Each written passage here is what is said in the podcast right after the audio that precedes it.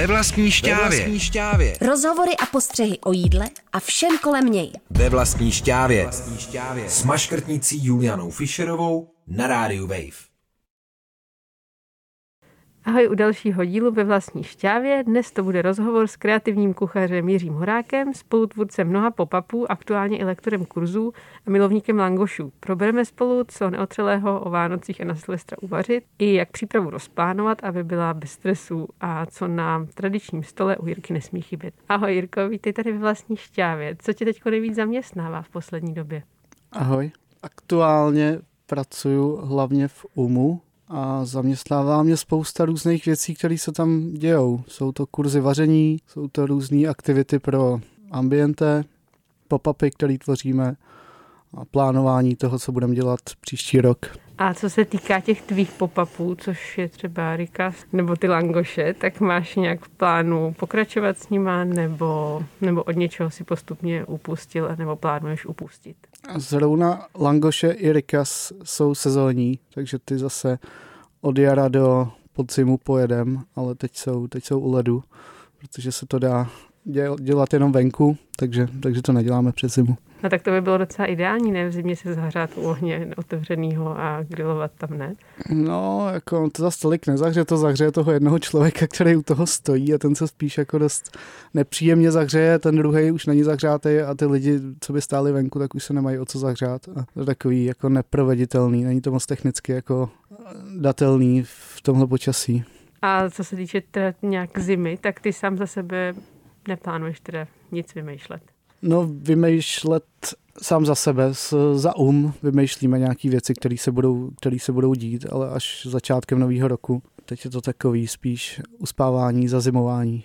Na jednom z těch posledních pop-upů jste předváděli to, co jste vlastně zatím vytvořili za těch pár měsíců, co je otevřený. Co jste, co jste vařili na té srdeční akci?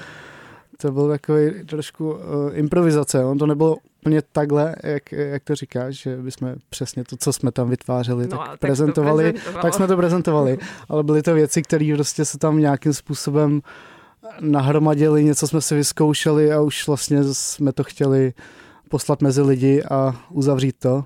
Takže jsme dělali různé věci pro, pro nový podnik. Jsme třeba pár měsíců zpátky testovali různé různý eh, hranolky, spousty času jsme věnovali hranolkám a nahromadilo se nám strašně moc hranolek, který jsme potřebovali no, už jako vystřelit mezi lidi, takže to byla jedna z věcí a, a takových věcí tam bylo pár. A my jsme to menu i v průběhu toho pop-upu trošku měnili, že jsme od od nějakých těch chodů měli jenom pár porcí, došli, změnili jsme to za jiný chod, no tak to bylo.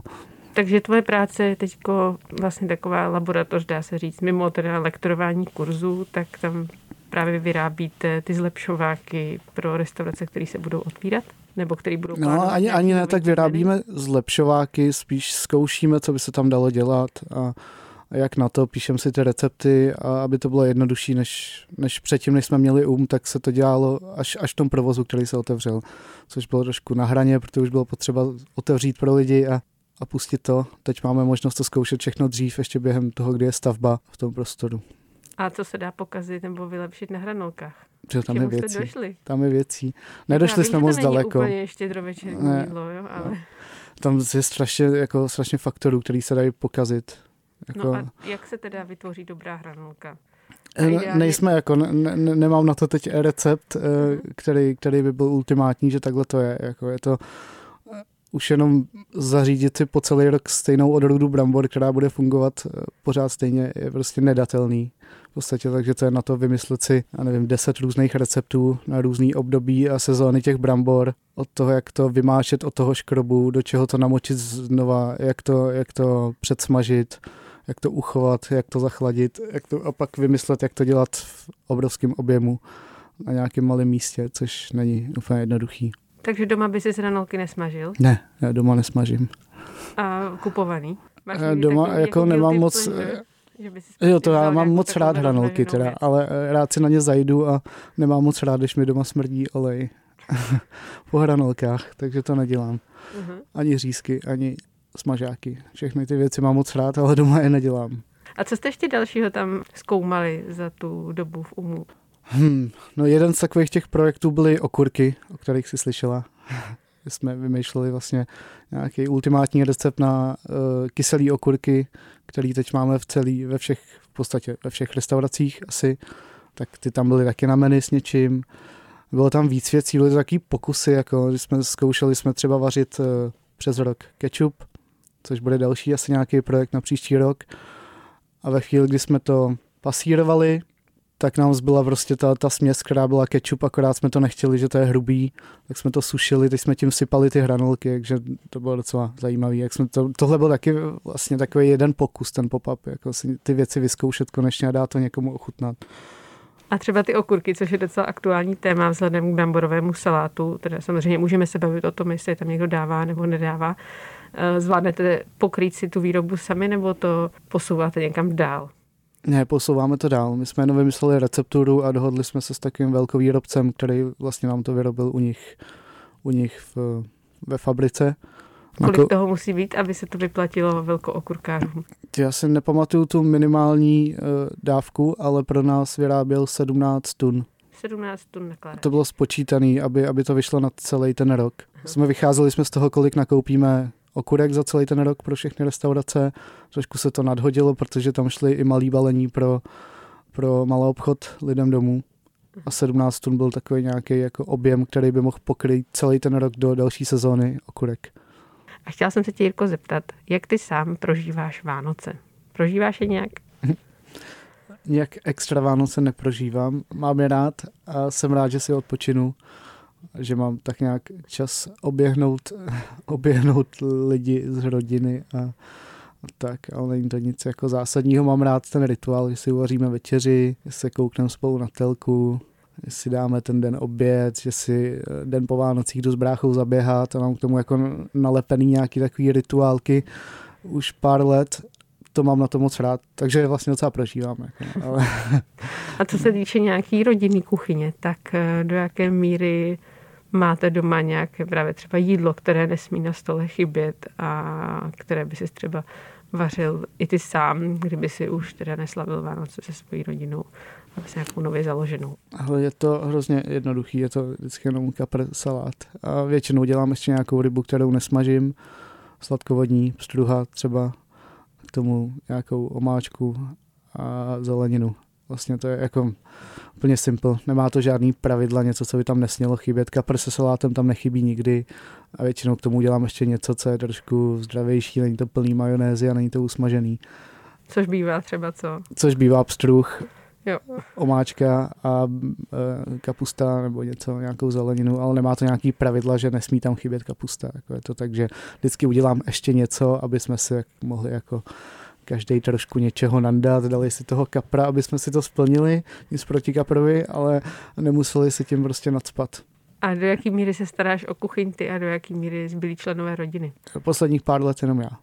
Nikdo ti nepomáhá? O večeři. O, no, máma dělá salát vždycky, to mě nepustí a zbytek dělám já. Jakože pomůžou mi, když chci, ale většinou nechci. A chceš Kvůli... pomáhat někdy? No jako tady u té večeře nechci, protože to je pár porcí a přijde mi, že si může zbytek odpočinout, že si nemusíme do toho všichni zapojit, jako že si někdo může dát, může dát chill u, u televize a já se o to postarám, budu to mít stejně rychle, jako když mi bude pomáhat, takže... Jasně, prostě běžní smrtelníci jenom zavazí. no, to, takhle bych to neřekl, ale... Co ve vašem salátu nesmí chybět a co tam naopak je v přesile? Paradoxně to totiž nebývá vždycky úplně brambory.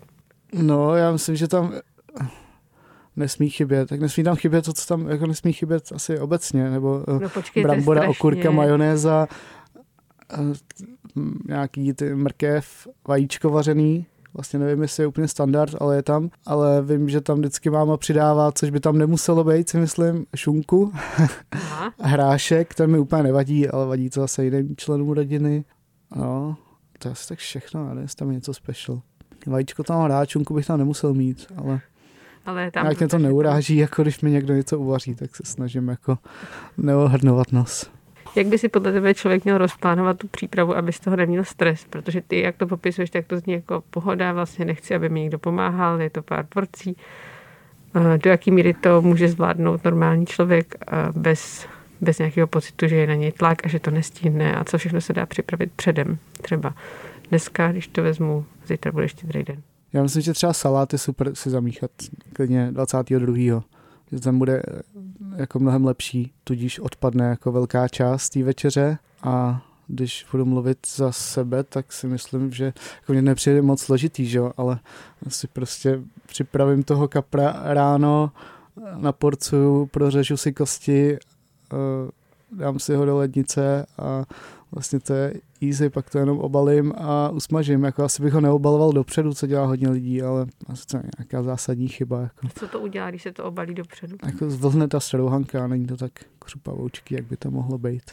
Smažíš na sádle, olej, másle nebo na čem? Na olej s máslem. Jako na oleji a pak tam přidávám máslo ještě nakonec. Kolik másla? Lžíci. lžíci na páne. Jo, jako, nevím, to ti nedokážu říct. Jako podle toho, kolik toho dělám. Že dělám většinou 4-5 porcí, je půl litr oleje třeba, pak tam dám půl kosky másla, což je 125 gramů. Zhruba. A teď jako, jako plán trošku vařím z vody, ale takhle nějak. Mm-hmm když to stáhnu na ten restaurační provoz, teď už teda většinou kolem těch svátků v restauraci neděláš, ale co jsou takové věci, na které si lidi přicházejí na ten štědrý den, třeba na ten štědrovečerní oběd a chodíte vy sami s rodinou i někam na oběd? Nechodíme. Já jsem docela z malého města, kde jsou zavřený všechny hospody na Vánoce a my vždycky jíme vinou klobásu z kaší, teda to bych neměnil. A upřímně si nepamatuju, jestli jsem někdy pracoval No, určitě nepracoval v restauraci, kde bychom měli otevřeno na, na oběd přes Vánoce, takže nejsem schopný tohle, tohle říct. Vůbec. tak to jsem měl štěstí. No, asi jo, já jsem se tomu vždycky dost vyhnul. Já jsem jako si vzal všechny silvestry klidně, ale chtěl jsem jí Vánoce volno. Tak co jsou takové jako hitovky, kromě chlebíčků, k těm se ještě dostaneme, který si právě třeba během své éry vařil a na který myslíš, že lidi vždycky přijdou, protože je to baví nebo naláká? Já, co si pamatuju z vaření na Silvestra v restauracích, tak uh, to nejsou asi konkrétní jídla, ale vždycky jsme dělali něco special a bylo to uh, special tím v tom smyslu, že jsme dělali nějaký delší uh, menu, menší porce, degustační, všichni měli to samý na výběr a vždycky bylo trošku jako pompézní, vždycky bylo trošku víc jako luxusní, ne ani ve smyslu třeba surovin, nebo jaký jako krásný si moc jako nepamatuju konkrétní příklady, ale vím, že v SC to takhle třeba bylo. Vždycky bylo na Silvestra nějaký, dejme tomu, osmichodový menu s párováním a bylo taky jako krásný celý. Máš ty sám rád Silvestra a ty opletní hody k tomu? Ne, vůbec. Nebo jako ne, ne, že bych ho neměl rád, ale vlastně ho vůbec neřeším. Jo, jako, jako sám... přijde mi to, že to je den takový. Jako nemám moc rád uh, se radovat o půlnoci a bouchat petardy a, a tak, ale přijde mi to hezký, jako jsem říkal u těch Vánoc, že se většinou eh, tak nějak teď, když mám volno na to Silvestra, potkáme s kámošema a jíme chlebíčky, pijeme víno, to je na tom hezký a je jednodušší se domluvit na Silvestr, než jakýkoliv jiný den přes rok. Takže Silvestra trávíš většinou s rodinou nebo s kamarádama někde na horách? S kamarádama, ale ne na horách.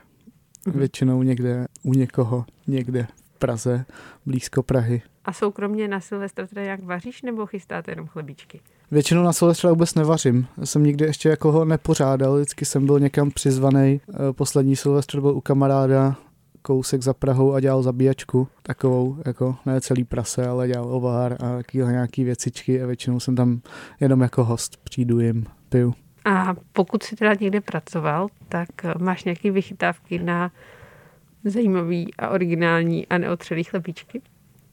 Ne, mám nejradši ty uh, úplně obyč, skvělý chlebíčky s dobrý veky, s dobrým bramborovým salátem, šunkou, vajíčkem, okurkou a petrželkou. Takže klasický tým šunka salát. No. Co jako... krabí salát, ten, to je třeba moje guilty pleasure. No, já nejsem asi v tomhle týmu, ale jako česneková pomazánka s mandarinkou a já mám jako mnohem radši ještě jednohubky. To teda mám úplně nejradši. A jaký? Ty česnekový? Česnekový mám rád. Jako asi všechny, tam se nevybírám. Jako jednohubky ty mám, ty mám moc, moc rád. Jak počítat spotřebu jednohubek nebo chlebíčku na osobu, aby toho člověk mm, neměl moc, i když jakoby novoroční chlebíček včerejší taky není špatný? Já nejsem schopný říct, kolik uděláš z jednoho rohlíku jednohubek, třeba deset? Když jsi Osm, tak já si myslím, že třeba ze třech rohlíků jedno hubek dokážu sníst v průběhu večera. Teď se vzdálíme trošku od těch Vánoc a Silvestru. Z těch tvých výpovědí vyznívá, že jsi relativně hodně klasik ve všech těch věcech, který jsi zmiňoval, mm-hmm. ale zároveň tě napadají různý právě asi vylepšení z hlediska té přípravy těch věcí. Když si třeba děláš ty langoše, tak v čem jsou ty vaše langoše jiné, než to, co si koupím na koupáku? No ale potvrzuje to to, co říkáš. Jsou jako klasický a jsou jiný v tom, nic proti koupákovým langošům, že se snažíme všechno udělat správně a poctivě. Jako uděláme si těsto, který nám kine 4-5 hodin, uvaříme si ketchup, koupíme si síra, nastrouháme si ho, uděláme si majonézu, uděláme si česnekový olej na potírání, jako všechno si to vyrobíme a víme, co v tom je a není to asi o moc jiný, jenom že to uděláme tak, jak to bylo úplně na začátku, podle mě. Jako před tou fází, než se to začalo z toho dělat polotovary a ty věci, tak, tak jsme to vrátili ještě před to a udělali ten langoš jako úplně, před, jako úplně na začátku. Takže nějaký speciál jako vánoční langoš tě nepřitahují? Ne, Moc ne, my neděláme speciály. Dělali jsme, ale vrátili jsme se k tomu, že děláme většinou jenom dva langoše, červený a bílej. A ty jsi tým červený Já jsem nebo bílý? Tým červený, klasik. Ale Takže bílý mám česnek, taky. ketchup. Sír, majonéza. A Aidam nebo Gouda? Aidam, ale 45. Děkuji moc za rozhovor. Já děkuji. Dík za pozvání. V dnešním díle ve vlastní šťávě jsme se bavili s kreativním šéf-kuchařem Mirkou Horákem o tom, co vaří na Vánoce a na Silvestra i o tom, jaký je tým v Langošové sféře. Celý díl si můžete poslechnout na stránkách Rádia Wave nebo v aplikaci Můj rozhlas.cz. Ve vlastní šťávě. Ve vlastní šťávě. To jsou rozhovory a postřehy o jídle a všem kolem něj. Ve vlastní šťávě. Ve vlastní šťávě. Přihlas se k odběru podcastu na wave.cz lomeno podcasty a poslouchej šťávu kdykoliv a kdekoliv. Uplotny i ve špajzu.